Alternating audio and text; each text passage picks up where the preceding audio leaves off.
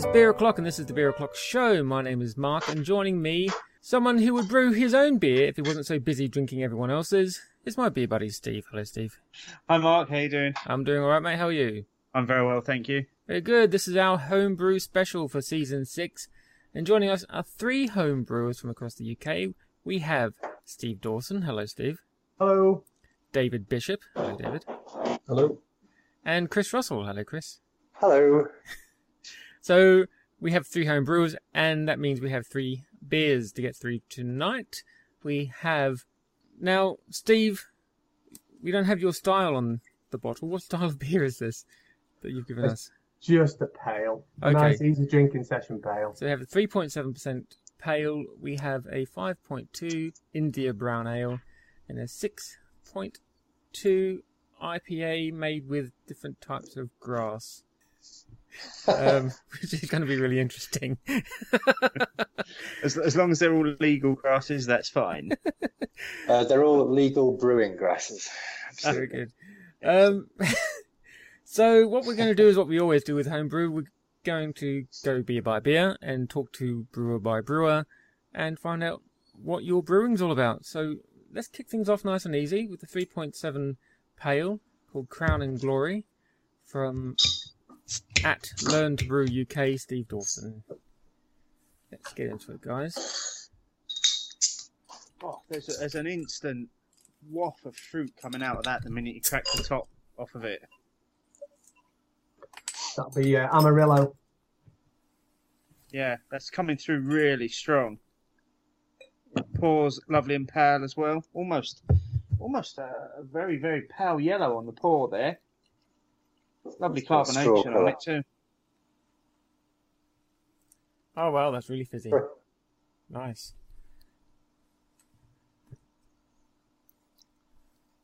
It's a lovely colour as well. Yeah, good, good, good aromas on it as as well. Um, I'm looking forward to this actually, and a nice, nice easy starter. I think this is the lowest ABV homebrew we've ever had on one of these shows, mate. I think so. No, normally people go hard and high on these sorts of things, don't they? yeah, so thanks for this, Steve. Yeah. Cheers, Steve. Normally it's 8 o'clock and we're, we're tucking into a 13% something or other. Go, go steady and tail off towards the end. That's my uh, motto. On a on a Monday. Right, let's go. Let's get into this. Cheers, guys. Cheers. Cheers. This is the anticipation where I make sure you know it hasn't spoiled or anything. Watching you all. Uh...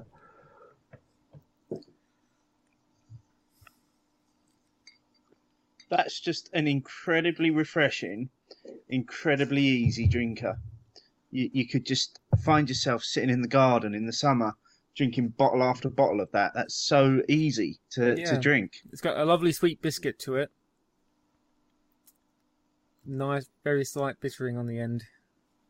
Very refreshing. Very nice, mate. Thank you. Very good. Very nice stuff. So while we're complimenting you, Steve, why don't you tell us how you got started in home brewing? Yeah. Um, coincided with uh, having kids. I think your need for alcohol massively increases around that time. And uh, a pal of mine uh, did, was doing some home brewing, and I said to him, "Oh, I wanted to do a kit. I'd never done it before. And I wanted to do a kit." And I said, "Oh, can I borrow one of your brew buckets to to do a kit?" And he said, "No, no, no way." Um, and um, he was re- he's really into his all grain brewing, so um, I went round to his house and um, kind of showed me through the ropes. I think we made like a Tim Taylor's landlord clone, something like that. And uh, that was it really. So I nicked all his stuff and uh, started brewing. Started brewing at home, sort of periodically. So how long ago was that? Uh, probably getting for about six years ago, five, five, six years ago, something like that. Uh, but I, I wasn't doing very much brewing really. Just um, you know, every every few months I'd, I'd do another one. It's only in this last kind of two years that I've really upped the amount of brewing that I do. Um, since we started the learn to brew thing, um, that's obviously massively increased the amount of brewing that I do.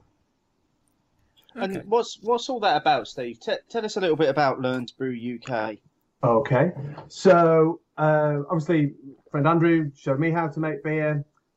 It's one of those great things, isn't it? You kind of want other people to join in with you, so you, you find yourself saying to friends or casual acquaintances, people on the bus, "Yeah, I'll show you how to make beer. It's it's really fun." And um, we were doing it for more and more, and then we kind of thought to ourselves, right, well, we could set this up for a kind of day turn up and brew class, so people like me, never done it before, can come along. You know, we can run people through the brewing process. They make the beer. Uh, so we do monthly sessions essentially where we get either first time brewers, people haven't done it for a long time, or people that have only ever done kits come along and do all grain brewing with us. So that one that you're drinking now was made on a February session by a guy who'd never made beer before. Um, you know, came along. I think he might have done kits in the past actually. Um, uh, there were two of them came along. We, we went through the recipe. We go through how to how to make beer, essentially what it is, all that kind of jazz, uh, and then we spend five five six hours making the beer, and then we take it away, just uh, bottle it up and send it out to people. And obviously throughout the day we pepper it with uh, interesting facts and figures and a bit of sampling, uh, either stuff we've made or stuff that people have made on on previous sessions. So, so you're basically you're you're basically helping people to homebrew beer. Yes, Uh, that's exactly what we want to do. So it's the kind of you know, do it on a kitchen scale, sort of micro brewing on a kitchen scale, if you like. I don't know what that would be. Home, home brewing, I suppose. But um, but that's what we're about. You know, we're not teaching people to go off and start breweries. We're teaching people to to go home and make really tasty beer that you'd be proud of. You know, you'd be happy to buy in a pub. You'd be happy to buy in a supermarket. Um, probably better than a lot of the stuff you can get. You know, for around the same price point in Lidl's or whatever. Um, and we've done that, actually. You know, we've gone in and bought a, a pound's worth of uh, of real ale, and uh, and brought it into session and compare. You know, a, a, a pound bottle of, of real ale from a supermarket to what you just drunk. You know, I know which I'd rather have. Yeah, absolutely. I mean, it's it's a great concept. Where where are you guys based? How how can people get involved in this if if they want to? Sure, uh, we're based in Leeds, um, and uh, we have a website that's in development, almost done, which is learntobrew.co.uk. Uh, all one word, obviously, learn with the word to brew. Uh, the easiest way is Twitter, which is at Learn. So we do monthly sessions, and um, yeah, just just send us a message. We'll we'll send you an email with some information. You pay us a small deposit, and then uh, the rest on the day, and you get uh, full day's brewing. Um, and 20, 20 beers like that, packaged exactly the same um, to, to take away. And and was it was it you guys that were behind the recent um, homebrew festival as as as well? Yes, yeah, it was. I mean, we were we were part of that. It wasn't necessarily our entirely our thing. The Wharf Chambers uh, and us and uh, Olicana, uh, who are a um, kind of homebrew collective up in, in Ilkley, were, were big helping out there. Obviously, Chris was involved. Uh, there's a couple of the the um, Leeds Homebrew Collective uh, involved as well. Um, uh, yeah, and we did that uh, last week. It was a fantastic event. Um, we had 22 beers. We got rid of them all. we had about 150 people come. It was fantastic. Excellent, because I've I've never seen anything like that, um, and I, I was quite interested and obviously quite pleased that you you guys were coming on sort of the week after because I I, I knew I'd want to interrogate you about it. Um, but it's, it seemed like a fantastic idea, just getting people together with their homebrew and, and sharing it sharing it out. Yeah, it worked really well. I mean, you know, I'm sure Chris can, can talk about it as well. His his beers went down an absolute storm there. Um, it, it it was a really nice atmosphere. Everybody that was serving beer, everybody who'd who'd made some beer to, to bring along was really really into it and really proud, I think, of what they'd done. And um, it was so well received. Um, you know, there wasn't a bad one there really. There wasn't a bad beer there. It was great. We had over I I, uh, I had 22. I had a great day. I thought it was absolutely fantastic. I, I never imagined that it would be so so popular with uh, just just regular members of the public, Wharf Chambers customers coming in. Everyone was so enthusiastic, and the the the really good thing about it was nobody turned around and said this beer's awful. This beer's cloudy. I was expecting that quite a lot. This beer doesn't seem right. Every everybody was really happy with the beers. They went down so well. I mean, there were there were some quality quality beers there. I've got to say. And I, Amazing. I, I'll open this next question up to everyone as, as well, because I'm aware that uh, up until now it's it's been kind of me and Steve. Just feels like it's we've just been having a chat. Um, but right now, the, the, the homebrew scene in the UK, and, and, we say this every time we do a homebrew special, but the, the homebrew scene seems to just be getting bigger and bigger and bigger, and there's more and more people doing it what what are your guys' views on that? Have, have you seen more people getting involved? Is, is there more sharing of recipes, more chatting about how to brew different beers? What what are your thoughts on where the scene is at the moment? Yeah, I mean, I think for me, I, sorry, go, go on, Chris.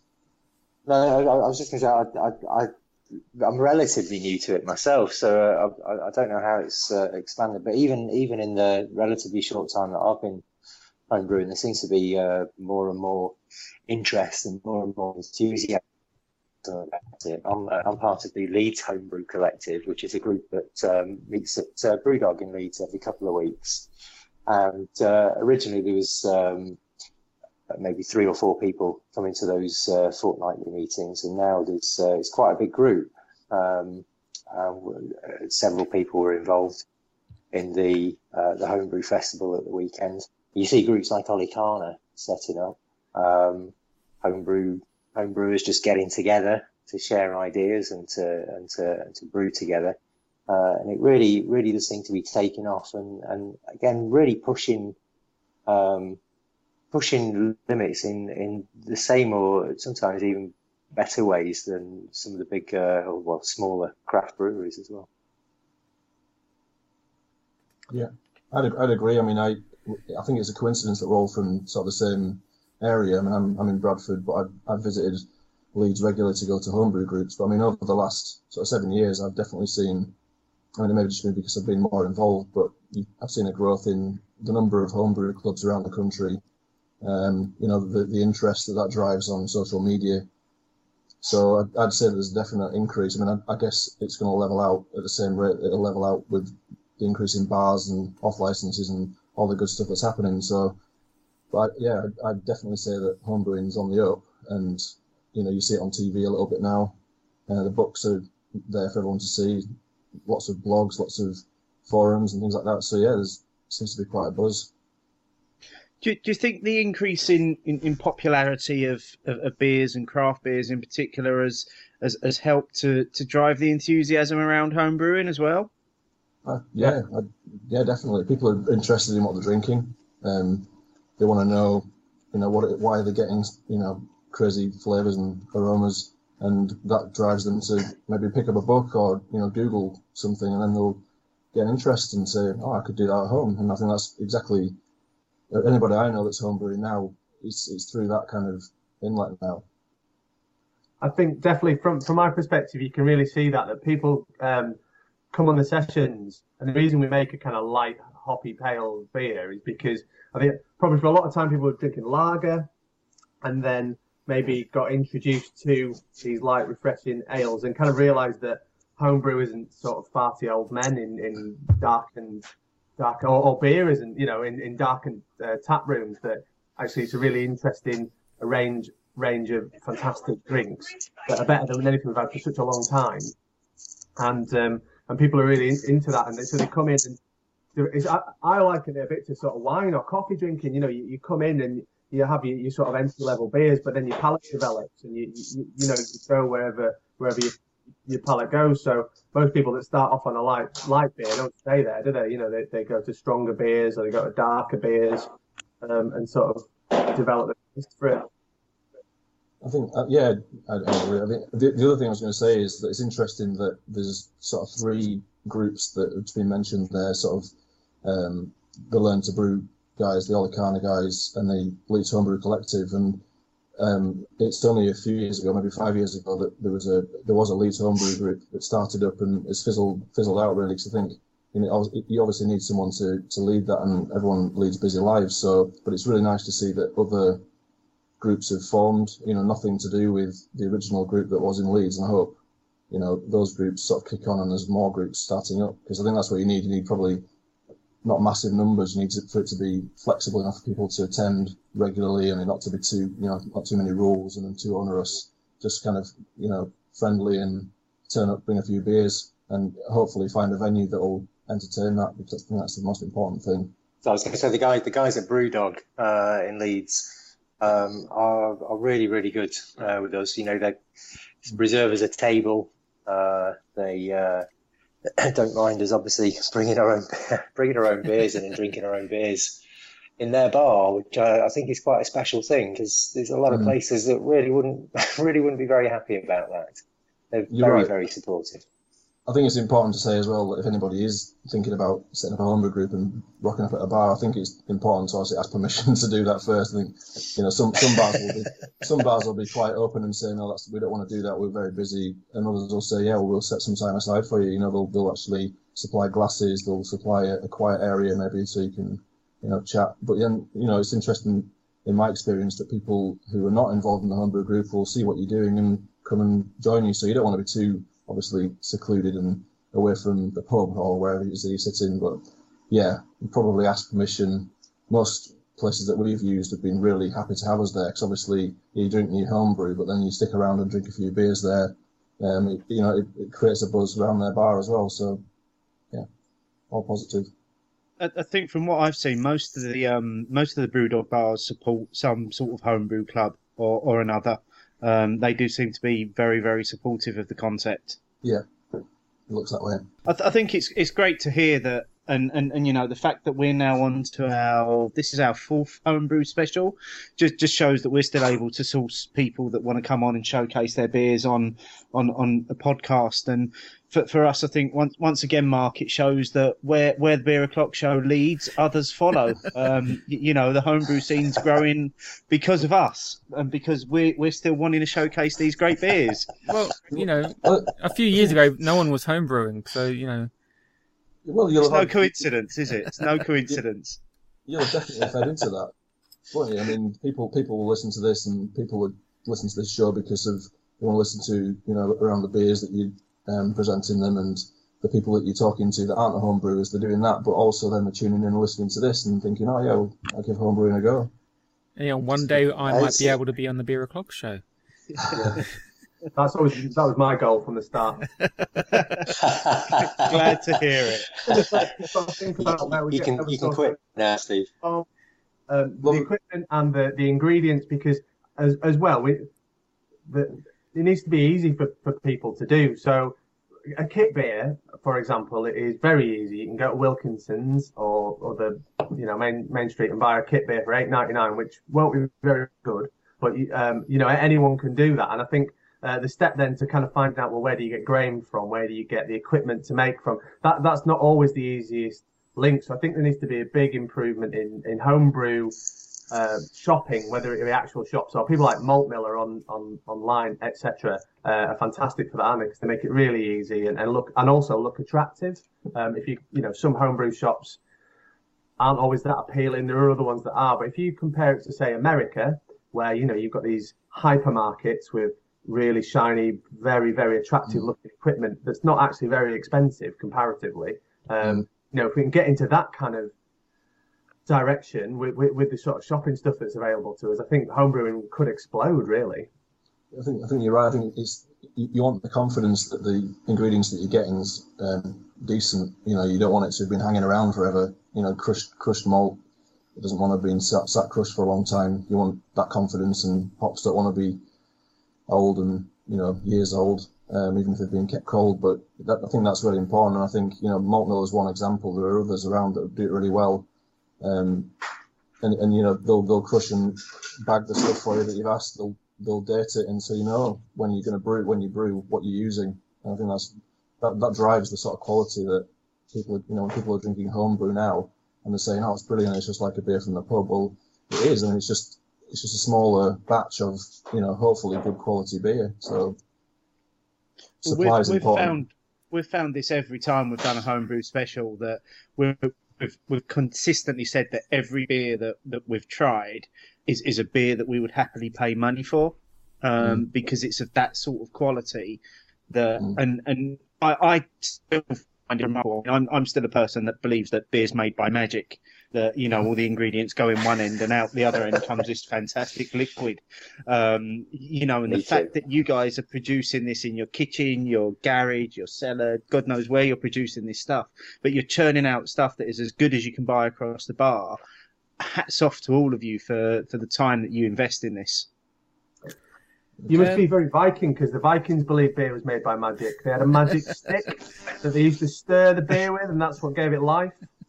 And- I, I think I think since last week, since, since I found out how to pronounce Jarl properly, I do now believe I'm some sort of Viking beer god. Speaking of beer magic, what did everyone think of the Crown and Glory? Very good. It's Yeah. it's gone. Yeah, very That's as, as we've just been sat in here chatting. It's evaporated. It's just so moorish and so easy to drink. Um, a, a really really decent low ABV, enjoyable beer, just full of flavour as as well. Yeah, it was really Agreed. nice. Yeah. So, being mindful of time, shall we move on to the next beer Yes, Which that's is- an, from David Bishop, an India Brown Ale at 5.2%. Hey. Looking forward to this. probably one of the most attractive bottles we've ever seen a, a homebrew packaged in as well. It's a classic.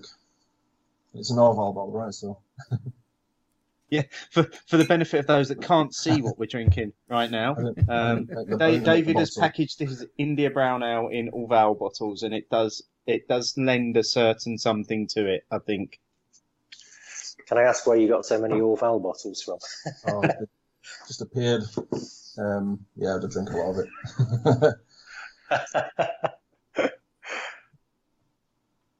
well, that pours really well. That is incredible. That is it's it's almost on the black side, and it's just got this great big foamy head on it as as well. Um, it just looks so inviting. Makes me wish my vocabulary was better. Really nice. well, Just just say whatever comes to mind, mate. It's it's fine. It's got a lovely just- sweet you just get aroma it. on it. You get some delight, delightful little ruby notes coming through the glass when I hold it up to a light there. It looks fantastic. I did sort of joke on social media, really, I guess, that it's, um, I was calling it sort of a black India brown ale, because who cares with style anymore, but it's, um, it's supposed to be a brown beer, and I guess it was the first attempt at, with the, with the malts that I used, so it is, it's brown, it's black, whatever it is, but it's, yeah, still quite roasty, lots of malt character. Got good bitterness on it though. I really like that. Yeah, yeah, I really dial. It's quite high bitterness. Um, sort of, I was shooting at about 85 IBU, and obviously that doesn't make a lot of sense on its own. But considering it turned out to be a 5.2% beer, um, for various reasons, you know, I didn't collect the sugars that I hoped to, so I was a little worried to start with. I think, you know, but it's it turned out okay considering the the uh, ratio between sort of the bitterness and the, the gravity units. It, should it shouldn't work. It should be undrinkable, but it's, I've got no idea really what you well. guys are saying. sorry. So what- I've got no idea what did you guys uh, are saying. IBUs, gravity units, Oh no, so, sorry. So yeah, brewer sorry. talk. What malts did you use, Dave? Used um, it's, it's predominantly a pale sort of malt beer, so it's 85% pale, um, 6% wheat, 5% dark crystal, and 5% chocolate malt. So it's not got anything crazy in there. It's just, I Hmm. think a lot of the character is from from the bitterness. Actually, I think it's I've, I've looked out on that one because, like I say, it should probably be a little bit undrinkable, but I think over time in the bottle, it's it's definitely round, rounded. So So IBUs, Yeah. for anybody who really didn't know, is International Bitterness Unit. Is that, is that, something? Yeah, like yeah, that's- yeah. Yeah, I think the reason I, I was just saying that because people talk about IBUs a lot, and actually that's on its own doesn't really mean anything. It just really, it really depends how much sugar's in there with it. So how balanced that is. I think that's the you know I was taught that a few years ago by uh, just a, a blogger who did a very good blog on it, and I, I wasn't aware of that before. I was just kind of looking at IBUs as a as a benchmark as to how well my beer would turn out like, and that's just not how it is. So you can have a very high IBU um, um, number, but but that just depends on what the beer is. So so for this one, it was way above what an imperial IPA should be in terms of the, the ratio between the bitterness and the gravity, but actually it's turned out fine for the ABV. I don't know. I don't know how. And what's gravity? Apart from the thing keeping us stuck to our chairs. in beer terms. So Who how much answer sugar's in it? Yeah. Sorry. It's how much sugar's in it. Well, yeah, definitely. Yeah, yeah. Okay. it's So you make alcohol uh, from sugar. So Yes. turn, turn sugar into alcohol and CO2, and uh, and that's how you test out. You know, so you, you get a certain amount of sugar in the solution. You add the gravity, you add the um, the yeast, and the gravity will decrease. okay. I'm glad he took Look over who's got his white coat on. it's my finest shirt. No, no wonder you're learn to brew, Steve. I see, we make big deal on Instagram. Uh, listen, if you're here for science, we can't help you. Go to like John Palmer's website or something like that. We can't help you. I think I might leave that kind of line of questioning there, otherwise I'll show that after two and a half years of doing this show I've learned fuck all.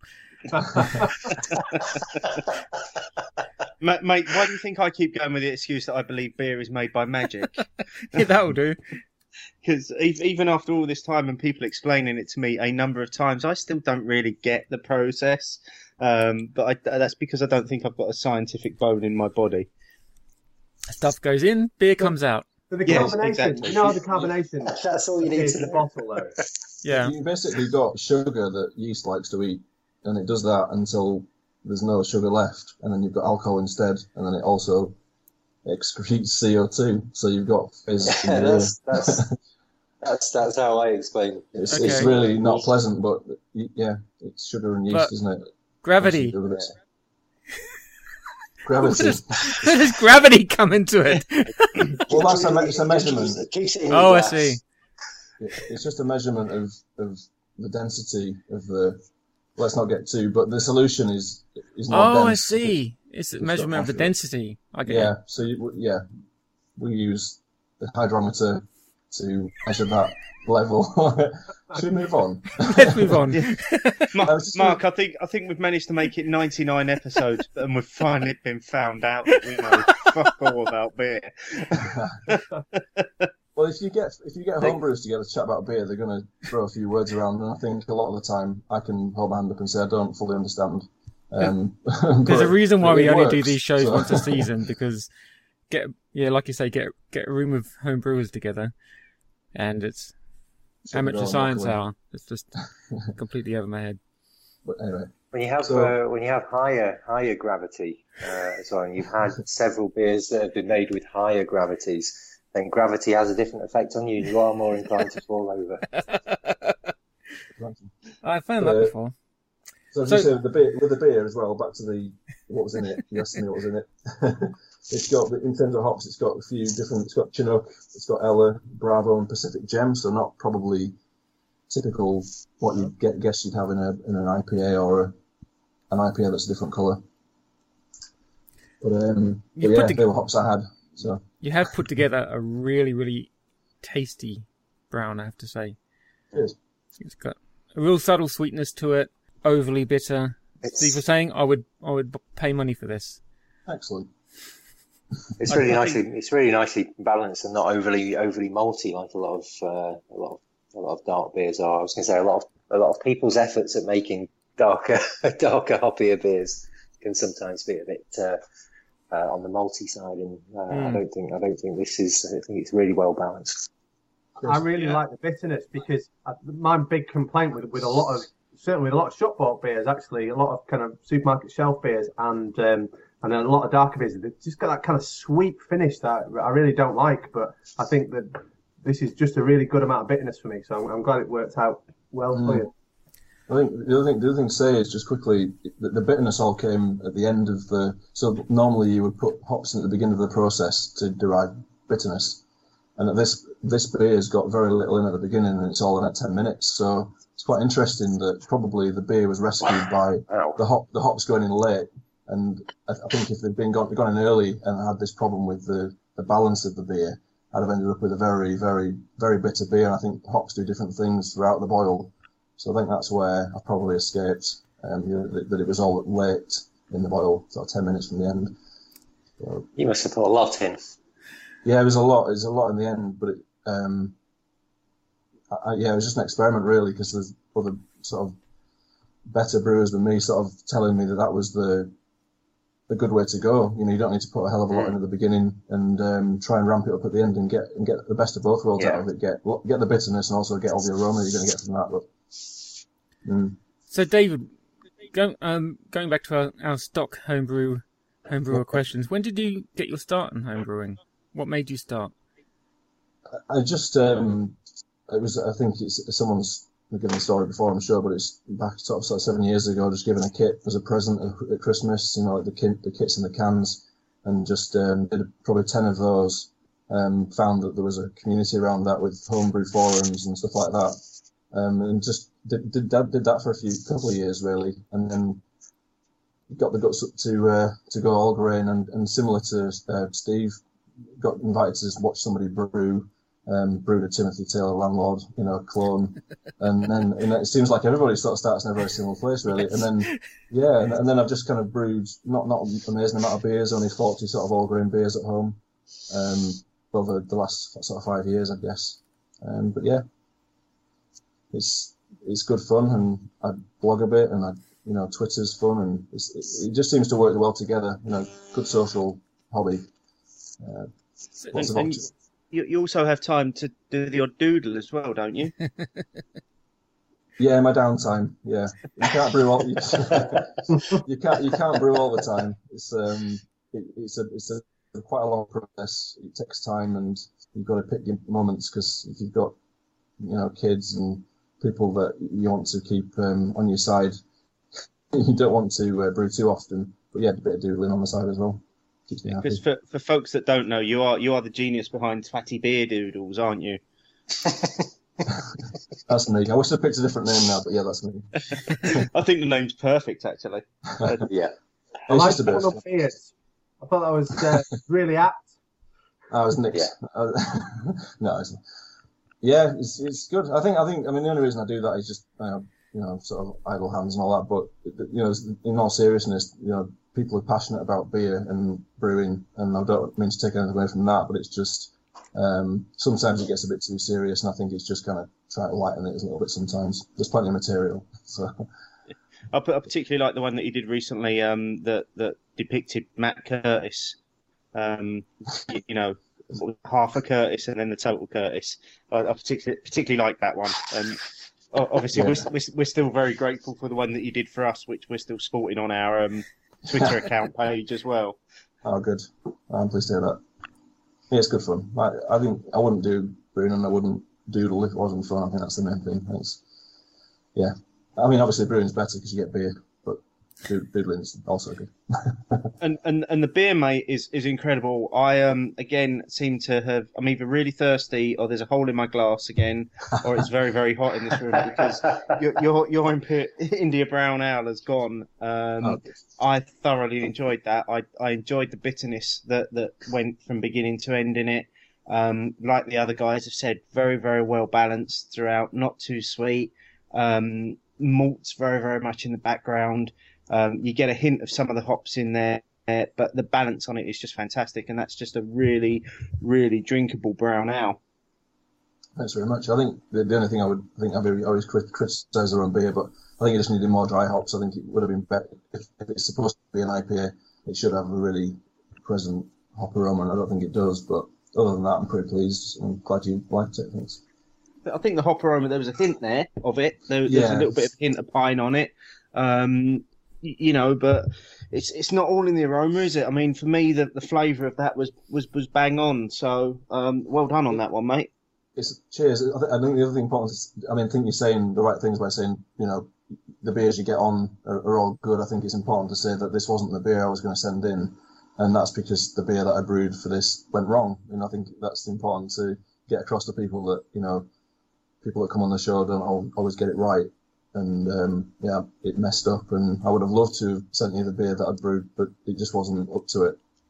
Maybe interesting to have criticised, you know, critiqued it, but It, Yeah. It's fine. We, we used that after after the last homebrew special that we did. Carl Marshall sent us two beers that were awful. Um, but Slightly backpedaling on what you said earlier about every homebrew Yeah. beer being great. Well, yeah, no, No. I'm, I'm I'm just digging at him. He sent us two beers that I don't think he had any idea what was in the bottle. To to be honest with you, Well, Um, technically, he did he did brew one just using up e- all the spare bits that he had lying around. He did admit to that. yes, yeah. that was the question mark beer, I think. But, um, David, I think- I think we've said- I- do, isn't it? I I think I have said to you that if, if you do want to have another go at that one that you was going to brew for us, because I quite like the sound of it. It was a it was a Belgian strong beer, Belgian wasn't it? strong. It, it, well, strong. Is it a Belgian strong? It's something similar to Duvel, that kind of thing. And, it, and I've done Yeah. it before, and it worked okay. And I thought, oh, you know, I got a bit cocky and did it again, and it didn't really. It's worked, and I think I'll, what I'll do is I'll send you it because what, the problem with it was that it didn't carbonate, and I think without going too far into it, that's a you know it's a temperature control thing for, for, for fermentation, so that the yeast was knackered and it didn't it didn't have anything left to, to gas the bottle up. So The gravity wasn't there. the BU ratio wasn't no. It was nothing to do with that. It was it was a yeast. It was a tired yeast. I Poor didn't yeast. look after it, um, and for that I should be yeah exactly. I should be shot. Yeah. Well, let's Yeah. hope this next beer's yeast is a little bit more lively than that one. We've got what's it say here? Six point two percent IPA, caught by the fuzz. Possibly the most professionally labelled homebrew we've ever had on the show.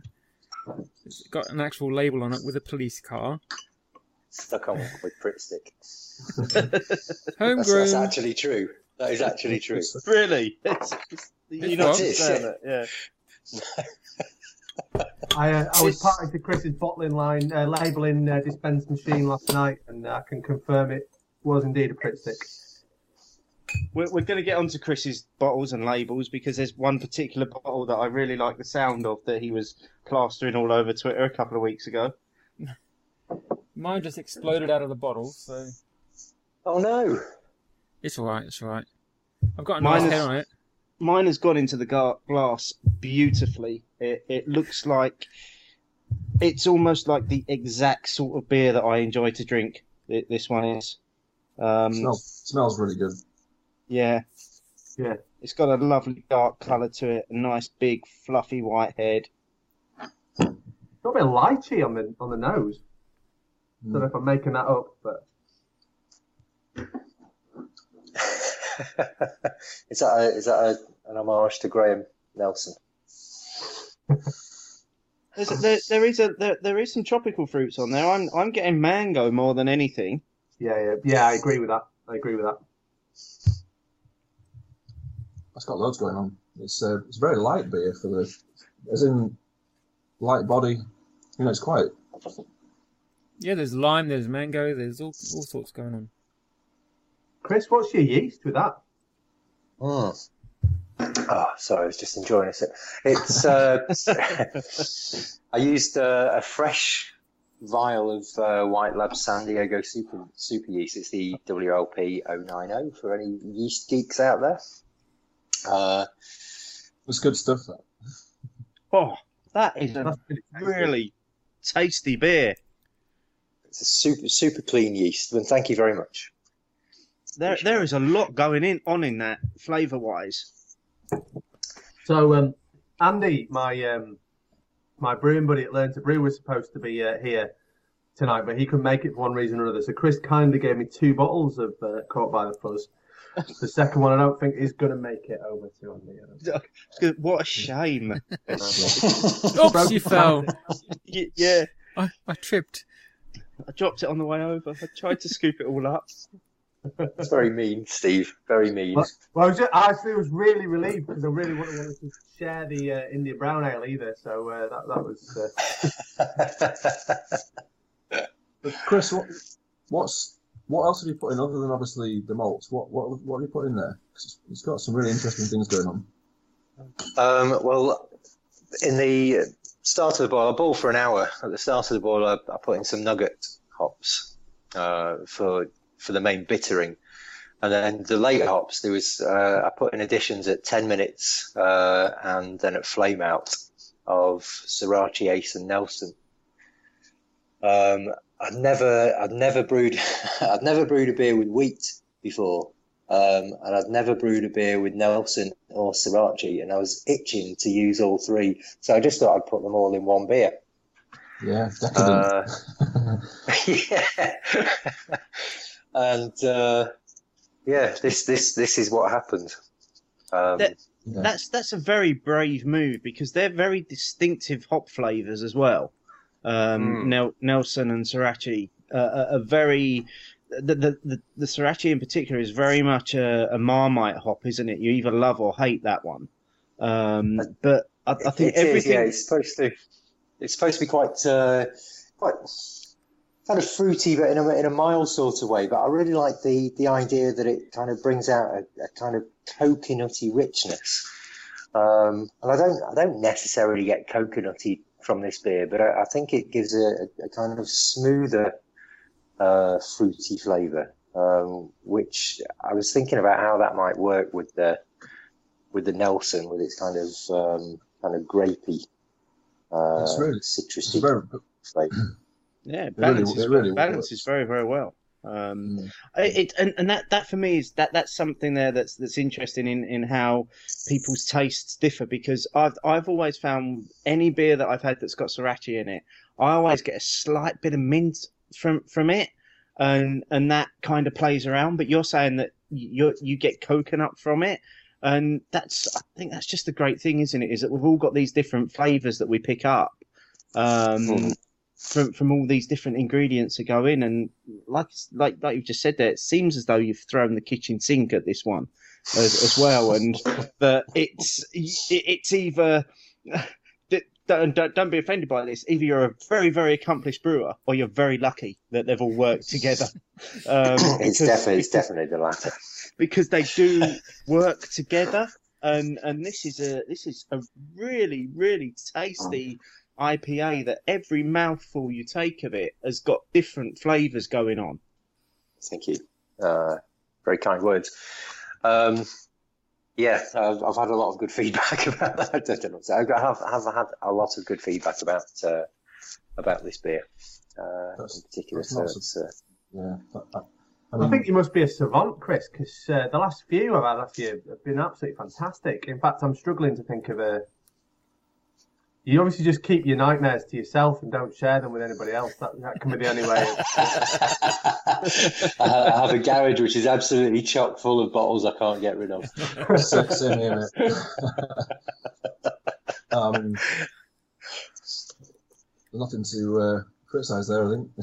it's just. Uh, Steve, were you is a were you going to uh, ask him about um about badge wanker? Was I was going to ask him about Badge Wanker. Yes.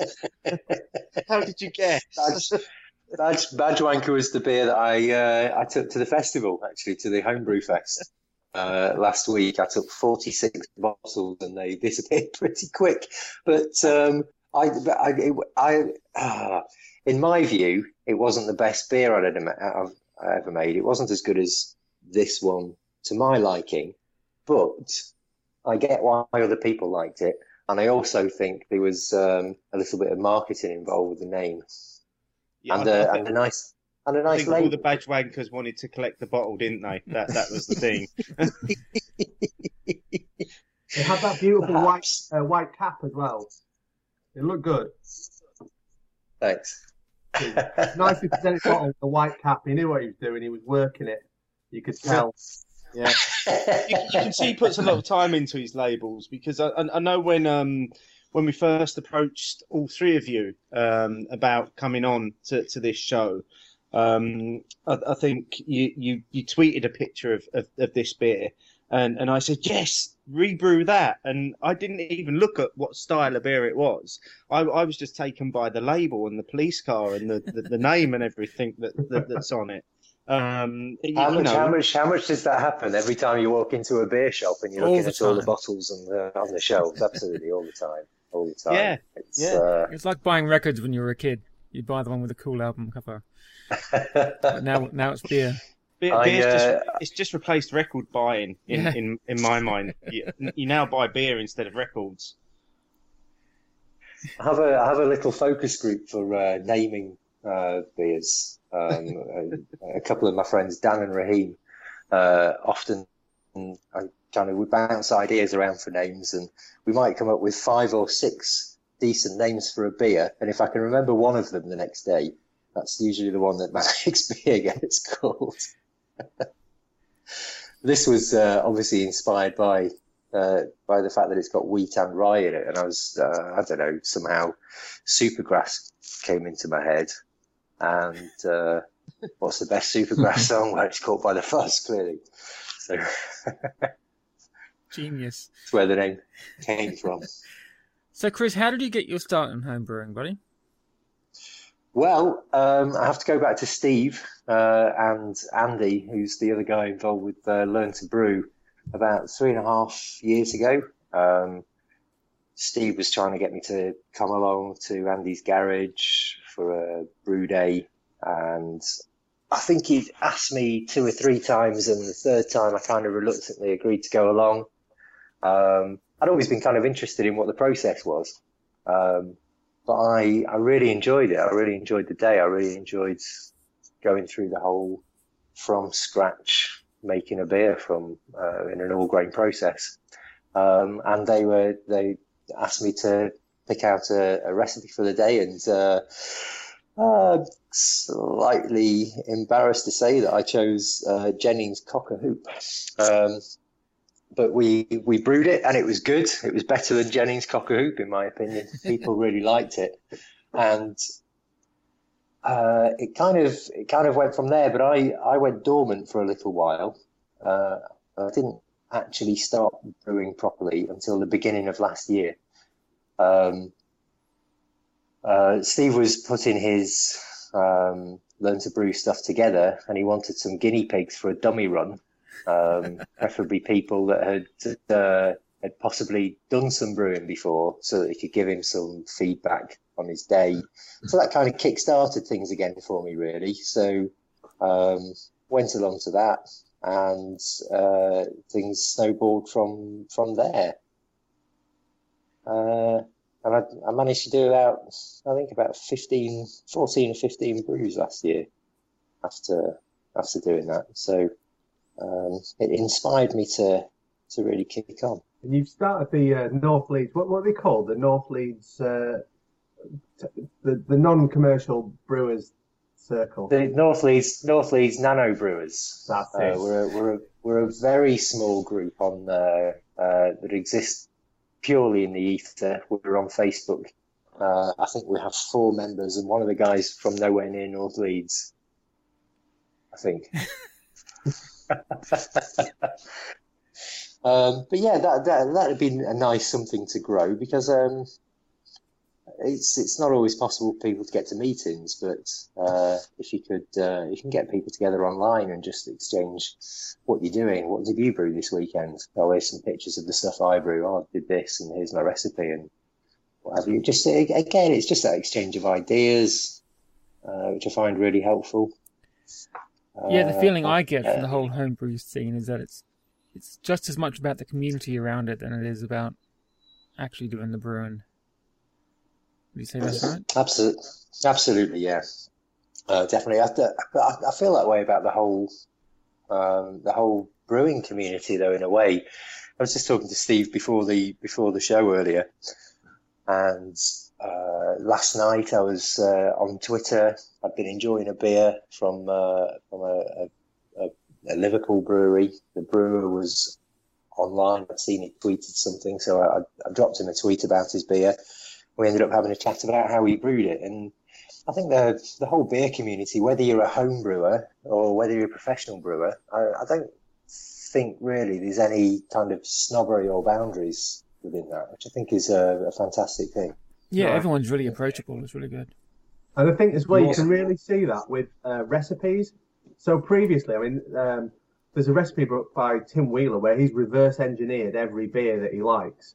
But like now, you just tweet the brewer and they'll give you the recipe. They're not, you know, they're not precious about it in the least. You know, Sierra Nevada put all theirs really easily available. Theakston's won't tell you anything. But you know, it's kind of just how it is. now. People are really But but which of the two beers would you rather drink? the words. Uh, Mm. I think people want to, to each other and spur each other on, and, and definitely, you know, around here you see that loads. I mean, in Leeds, I, I dread to think how many breweries there are now. Last this time last year there were 16. I, you know, I, I don't know how many there are now. 20 maybe. We're not that big a city, and I think it exists because people are supporting each other, pushing each other on to kind of make that. Mhm. Interesting point about the, the recipes. I think it is good to share recipes, and I think it's good that there are books and resources where you can get clone recipes.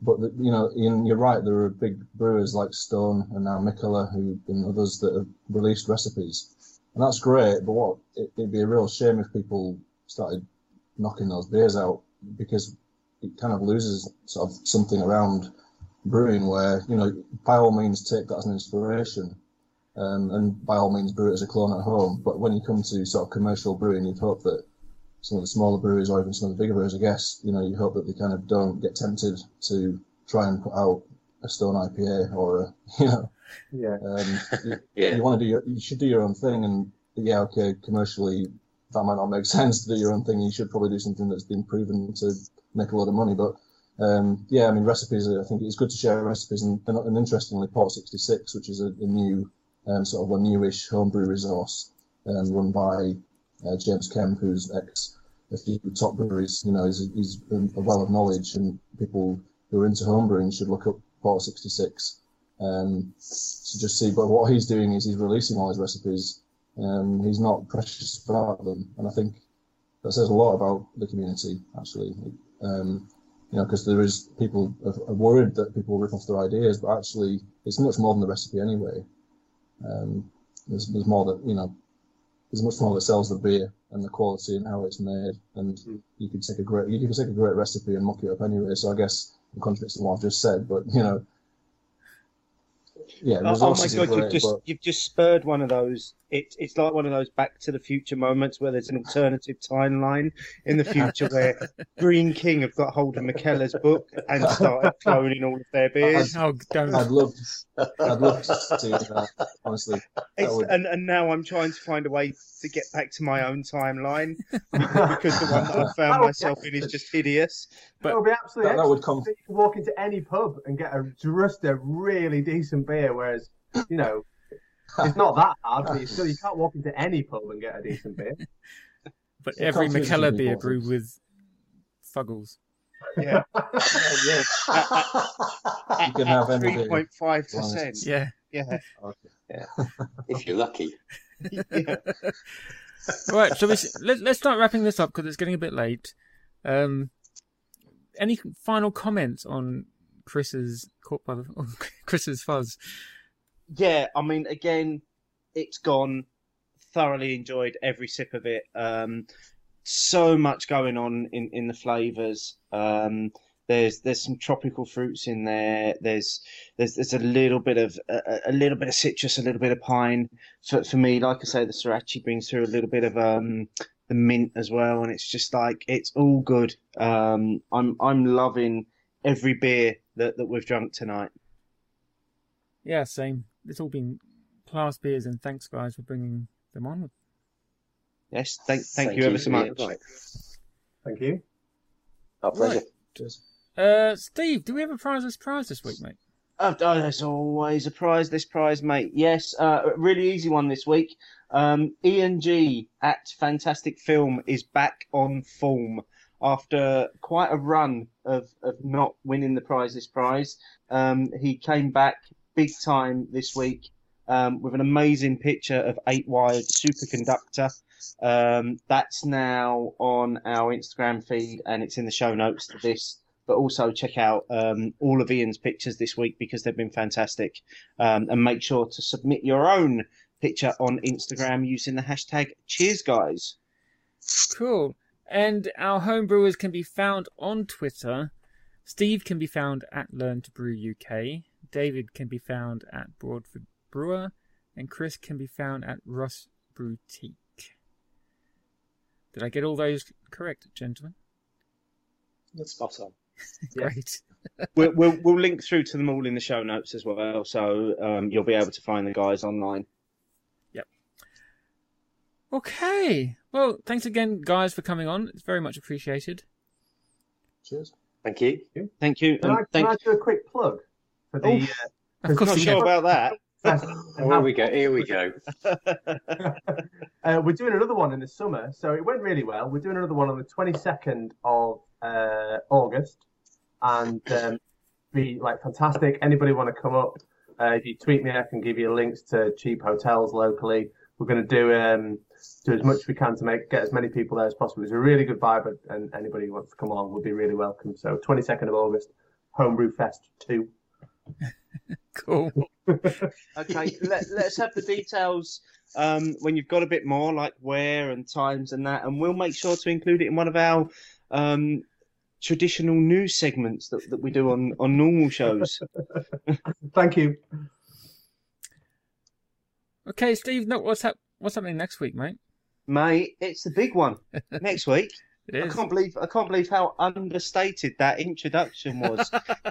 ne- next week is show 100. Mm. Um, it's a big milestone for for us. Um, for for two guys that started off not really knowing a lot about beer, um, we're still going, and remarkably, maybe even more remarkably so, people are still listening to us as well.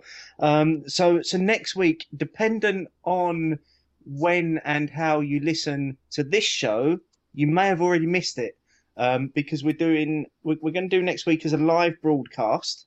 Um, so it's going out on Sunday evening at half past eight on the YouTubes. Um, we will be recording it and also releasing it in our normal Friday slot. Um, so show 100 featuring a very very special beer um, that was a collaboration between Mikkeller and Siren, and that's the Daydream White Stout, which I think comes in at a whopping 12%. Mm. Yeah, you don't sound thrilled about that, mate. That's good for a school night, as always. Yes. and it's a Sunday that we're recording Yeah. on this time as well. So, Oh well, Sundays are for drinking. yeah. Okay, the Beer O'Clock Show is proud to be supported by Ales by Mail, your premier destination for bottled real ales delivered directly to your door. Visit alesbymail.co.uk and use the code BOCS10 for a 10% discount on their entire bottled range. Until next week, Steve It's been the highlight of my week. and mine. And gentlemen, thanks again, Steve, David, and Chris. Great having you on. We really appreciate your time. Until next week, bye bye.